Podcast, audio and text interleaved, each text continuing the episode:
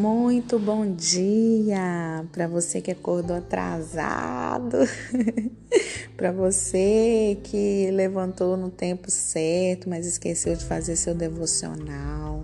Eu tô aqui para te lembrar que antes de você sair de casa, você precisa consagrar o seu dia ao Senhor, né?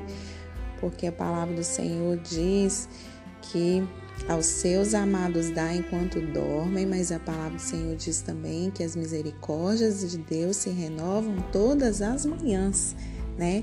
E hoje eu quero compartilhar mais uma palavra com você nesse dia de hoje, que está em Colossenses 3, 1 ao 3, que diz assim: mantenha os olhos fixos nas realidades do alto, pensem nas coisas do alto, pois vocês morreram para esta vida e agora sua verdadeira vida está escondida com Cristo.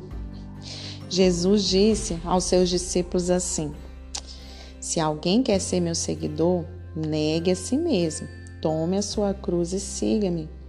E elevou o padrão ainda mais: se tentar se apegar à sua vida, a perderá, mas se abrir mão de sua vida por minha causa, a encontrará.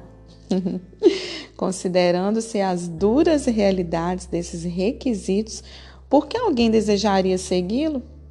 Felizmente, Jesus nos deu a motivação para assumir um compromisso tão radical. Colocado como minha experiência, seria algo assim: abandono os meus caminhos egoístas, tomo a minha cruz e sigo a Cristo, pois estou investindo na eternidade. Glória a Deus, glória a Deus. É fácil preocupar-se com a vida na terra. O que Jesus pode fazer por mim aqui e agora? Ele pode me ajudar a conseguir aquela promoção? Jesus me curará do câncer? Jesus falou sobre dois paradoxos. Aquele que vive só para si mesmo perderá a sua vida no final. E perder o prazer pelo pecado não se compara à perda de sua alma eternamente. Misericórdia. Quando voltar, ele julgará cada pessoa de acordo com suas ações. Jesus nos pede para não vivermos para esta vida, mas para a próxima, e nos convida a investir nele. Olha o que o apóstolo Paulo nos diz.